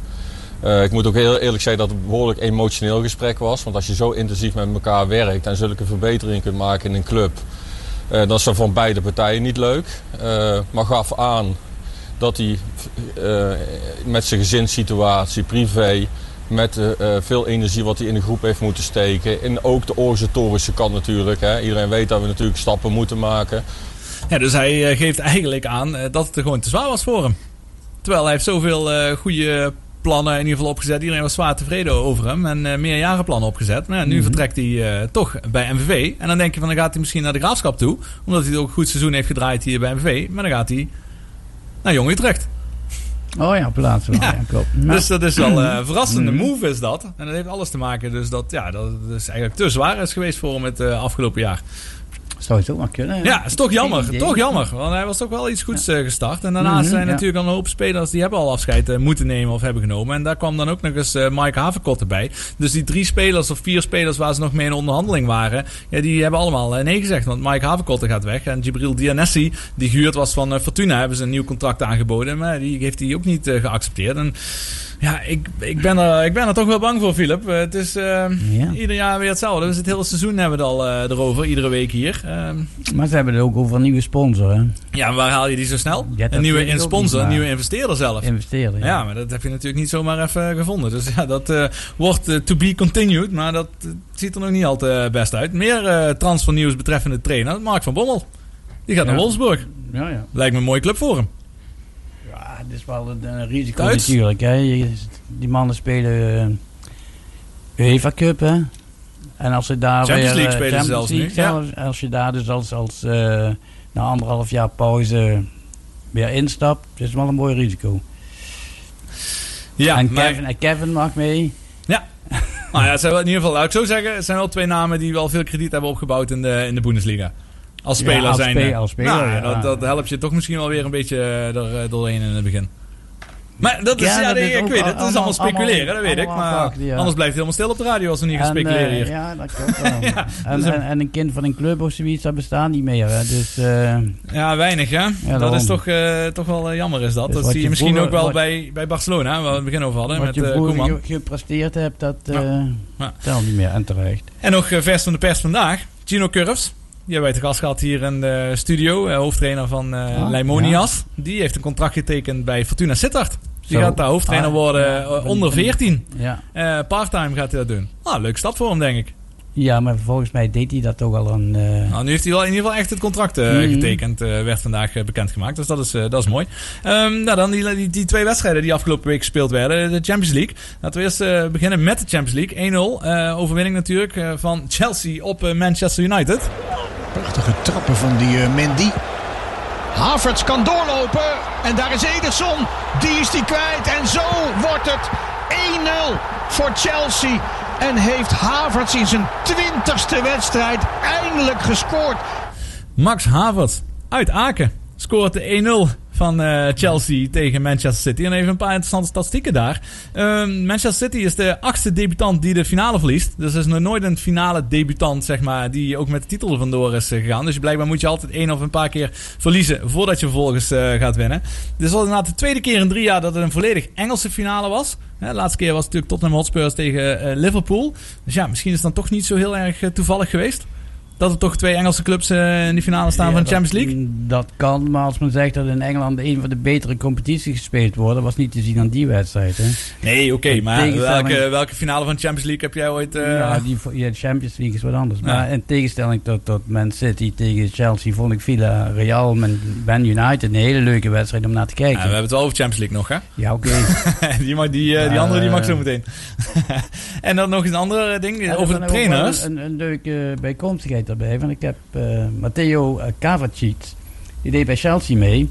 En die man heeft al vier keer een, een eh, UEFA Cup, eh, een, een eh, Champions League finale gewonnen. En totaal maar 17 minuten meegespeeld. dat is ook wel een goede statistiek. Ja. kun je wel mee thuiskomen.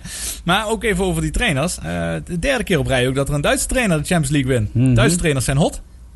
Dan zie je natuurlijk ook wel wat er gebeurt binnen de, de, de ontwikkeling eh, naar, ehm, van Red Bull Leipzig. Ehm, Nagelsman die naar ehm, Bayern München toe gaat. En eh, ja, Duitse trainers doen het ontzettend goed, toen zij het. Mhm. En dit was dus eh, Thomas Tuchel, die vorig jaar nog werd ontslagen bij eh Paris Saint-Germain na de verloren Champions League finale. En dat grappige vind ik dan wel. Paris Saint-Germain verliest dit jaar de halve finale. En ze worden ook nog niet eens kampioen. Want Lille is eh, kampioen geworden in Frankrijk. Dus ja, ik denk dat dit wel een beetje een kwestie is van eh, wie het laatst lag, eh, lacht het best. Want die Thomas Tuchel die wint wel gewoon nu de Champions League met, eh, met Chelsea. Dat is heel knap. En dan inderdaad een, een beetje in de schaduw daarvan. eh, was een paar dagen daarvoor, op de, wat was het, de woensdag of de donderdag, wint, eh, Me- of wint Villarreal tegen Manchester United. Na penalties, en dan heb ik even de beslissende penalty hierbij. bij. and it's been saved. Rooney with that save has presented Villarreal with their first European title. Ja, die penalty gemist door de. GEA. Maar laten we Mhm. maar eens even over die penalty-serie, Philip. Zeg maar eens hoe, eh, hoe Nou, dat ik- ging. Dat was bizar, hè? Ik heb er 21 gezien die onhoudbaar waren. Ja. Dat was ongelooflijk eh, knap van die, van die mannen. Er was geen één twijfelaar bij. Ze waren allemaal snoeihard en onhoudbaar. Mooi om te zien. Ja, ik, inderdaad, ik heb, moet ik zeggen, ik kwam laat thuis. Ik heb alleen de verlenging gezien en vervolgens die penalties. Maar hebben jullie die, eh, die penalty-serie toevallig eh, gezien? Ik zal wel nee Nee. knikken. Als, het niet, Nee. geen, als er geen wielen, wielen onder zitten, dan, eh, dan doen ze niet meer mee. Maar dat is ongelooflijk. Dat waren inderdaad wat Philip zegt. Mhm. er zijn 22 penalties genomen. En 21, de 21 Maar- eerste penalties gingen allemaal erin. Allemaal, en, En op één onhoudbaar. na, één na, misschien zat de keeper echt nog eh, aan. Maar op één na waren ze allemaal onhoudbaar. Dan vraag je je af, hoe lang kan dit doorgaan? En het Mhm. bleef maar doorgaan. Totdat de keeper, ja die keeper trouwens van eh, Villarreal, Die die, schoot ook heel mooi. fantastische penalty binnen. Ja, en dan de Gea helaas eh, ja, eentje moeten missen. En dat was in dit geval was dat dus de Gea die hem eh, miste. Dus zo zijn we ook weer bij betreffende alle voetbalmomenten. we gaan nog even wat muziek luisteren. Eens kijken wat we nog op de playlist hebben staan. Eh Hold the Line van Toto. Natuurlijk een, eh, echt een oudje en een bekende. Afrika is natuurlijk de grootste hit van eh, Toto. Maar Hold the Line eh, mag er zeker niet voor onderdoen. Dan gaan we daarna gaan we eens luisteren naar de sportmomenten die we hebben uitgekozen. En natuurlijk ook de sportmomenten van Koen en Daan. Die komen daarbij aan bod.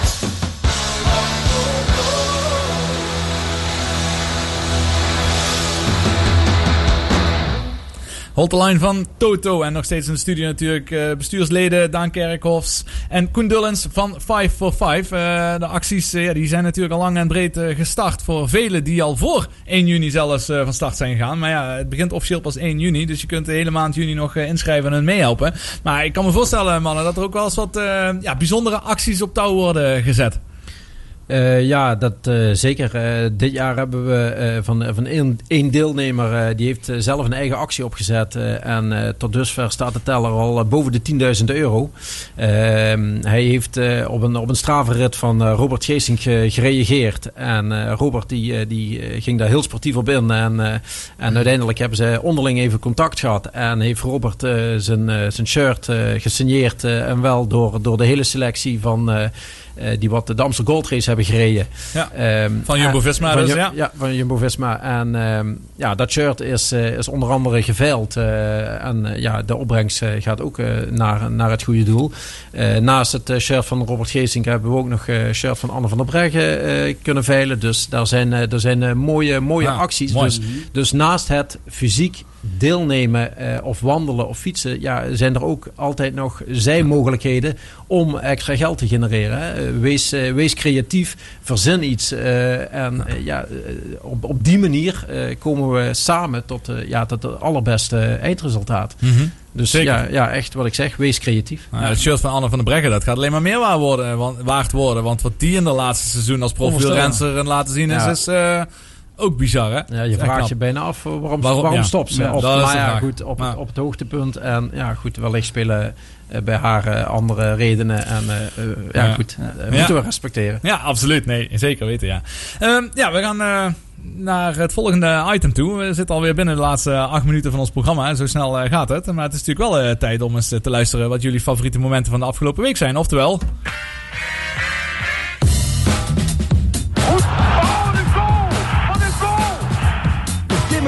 Wat ga je doen? En hij staat! Hij staat! Het is ongekend! Daar gaat hij Ippon en neemt hem over. Goud is er voor Mark Huizinga. Het sportmoment van de week. Ja, sportmoment van de week. Dan begin ik eerst eh, met het sportmoment eh, van eh, Koen. En dat was de overwinning van Brent van Moer in de Dauphiné. En dan denk je van, ja, oké, maar was daar bijzonder, bijzonder aan? Maar ik ga even een fragmentje laten horen wat er een week daarvoor gebeurde. En dan mag je van daaruit vertellen waarom dit jouw sportmoment is geweest. Oh, verkeerd gereden. Nee, dat kan toch niet? Daar is hij. Oh nee. Oh nee. Brent van Moer is verkeerd gereden. Hoe kan dat nu? En Tim Merlier gaat hier winnen. Tim Merlier wint de koers hier. Voor McLeay, inderdaad. Ho, ho, ho, ho, ho. Wat is dit voor een ontknoping? Waar is dat nu gebeurd? Brent, Brent. Is het hier in mijn beeld? Is het hier gebeurd?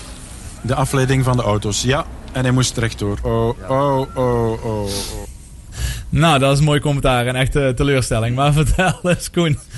Ja, ja, de teleurstelling hoor je daar gewoon ook bij de commentatoren in, eh, in, in hun stem. Ja, wat daar gebeurt, dat is eh, ja, vreselijk natuurlijk voor zo'n jonge renner. Eh, hij rijdt de hele dag in de, in, de, in de aanval en rijdt solo naar de streep. En in plaats van rechtdoor te rijden, volgt hij de volgwagens naar rechts. en ja, goed, overkans. En dan zou je zeggen, zo'n jonge, eh, zo'n jonge renner, eh, die zit in eh, Zak en as, zak en en, as, ja. maar ja, hij heeft zich herpakt. En daarom inderdaad de overwinning gisteren in de openingsrit van de Dauphiné, die, die wint hij solo. Ja, hoe mooi wil je het Ja. hebben? En hij, hij pakt tegelijkertijd gewoon de, de leiderstrui. Ja, dat, dat, eh, dat is toch wel eh, ja, vandaag wel een heel, heel mooi moment. In één week de twee uitersten. Ja, helemaal terecht. Ik had die ook Mhm. echt al eh, hoog op mijn lijstje staan. Want pijnlijkere beelden dan wat er in de Ronde van Limburg gebeurde, die bestaan bijna niet. Nee, maar nee, echt nee. dikke redemption voor, Ja. voor Brent van Moer. Iemand waar misschien nog wel veel van gaan horen. Want hij doet toch twee keer achter elkaar. Doet hij toch, Ja, had hij twee keer achter elkaar kunnen winnen natuurlijk. Ja. Ja. Ja, een ander fragment. Ja, dat verbaast ook niet. Maar het blijft in het wielrennen zitten met deze heren die eh de bestuur van 5 for 5 zitten. En natuurlijk fanatiek wielrenner eh, zijn. Die eh, voor Daan Kerkhoffs. eh, komt uit de Giro d'Italia. En dan hebben we het over stage nummer 17. De 17e etappe. Waarin eh, Egan Bernal het op een gegeven moment toch wel erg eh, zwaar krijgt. Simon Yates good. Egan Bernal not so good. the first crack we've seen from the Maglia Rosa as Simon Yates was on a wonderful day. Danny Martinez trying to save the day, trying to get his leader going. Caruso was staying with him. Ja, dat is eh, eigenlijk het moment, eh, Daan, hè, van niet zozeer van Banal, maar misschien meer van eh, Martinez op die klim. Ja, ik denk dat het gewoon heel mooi duidt wat, wat in die sport kan gebeuren. Het, ehm, het blijkt eens te meer hoe belangrijk het team is. En niet alleen de individuele renner die eh, in dit geval in het roze en in de Tour in het geel zit. Eh, laat, ja, Bernal is gewoon de sterkste renner. Maar je ziet eh, hoe dicht die, eh, die helpers daar achter zitten. En in dit geval eh, was gewoon duidelijk zichtbaar dat Martinez eh, eh, ijzersterke benen had. En op zo'n moment, ja, weliswaar niet fysiek, maar zijn, zijn eerste man Bernal letterlijk naar boven schreeuwt om hem ja, op dat plekje 1 te houden. En gaaf te zien, dat zien we natuurlijk in het verleden, hebben we dat eerder gezien in de Tour. Ja, wellicht is Martinez ooit een kopman bij een andere ploeg. Ja. Hij heeft dit keer laten zien dat hij daartoe in staat lijkt te zijn. Eh, ja, een stuivertje wissel is in het verleden eerder gebeurd. eh, ook binnen Sky natuurlijk. En, ja, je bedoelt met. Grain Thomas Ja. en, eh, en Chris Froome. Ja. In Ja. de Tour Mhm. waar Tom. Dumoulin hun wist te splitten. Ja. een tweede wissel Ja. worden. Ja. Nee, dat was echt eh, heel mooi om dat te zien eh, betreffende het, eh, ja, teamwork wat daar op die eh, etappe tentoon werd gespreid door Ineos. Die nogmaals een heel sterk seizoen eh, draaien.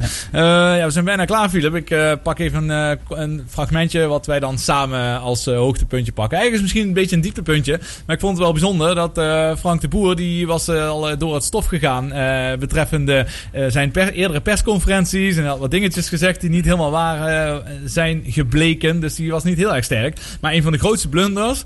Daar vind ik toch wel dat eh, El Ghazi, die in de voorselectie zat, die eh, was een programma aan het maken met Frank Evenblij. En dat heet Shirtje Ruilen. En op dat moment eh, live, hè, terwijl ze op het nemen zijn, vraagt Frank Evenblij of hij al iets van eh, Ronald de Boer heeft eh, gehoord. Eh, ja, het is een beetje een gekke situatie, want je hoort het vandaag. Ja, klopt. Dus jouw Vandaag telefoon staat aan, hè? Ja, mijn telefoon staat aan. Dus, maar niet, kijk ook even of je een appje hebt gehad van Frank de Boer. Nee. Ja. Nee, Ja? Ja, ik heb een bericht gekregen, ja. Van wie?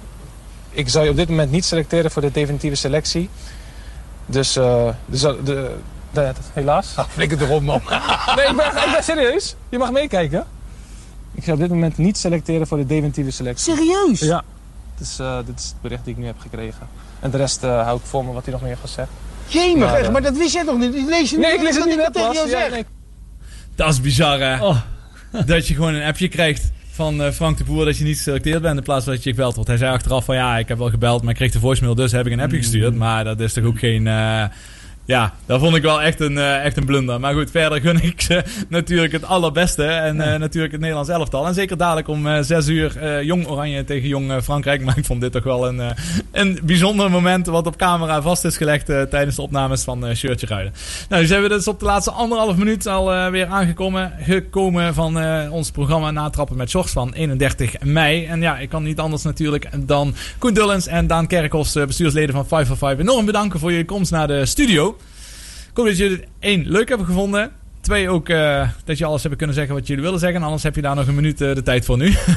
Nou, misschien nog een laatste vraag, Jos. Want jij bent eh, in hart en nieren ook een sporter. En ik meen dat jij eh, vrij recent eh, de fiets ter hand bent gaan nemen. Dus ik, was ook benieuwd wat, wat de kilometrage is. Wat jij de komende maand op, de, op het asfalt gaat leggen. Ja, dat is een hele goeie. Daar kan ik natuurlijk geen nee op zeggen. Dus ik zal, als ik thuis ben, zal ik me inderdaad inschrijven en toch meer op de fiets gaan stappen. En dat is misschien maar goed ook, want ik heb afgelopen week toevallig ook een transfer gemaakt betreffende tennis.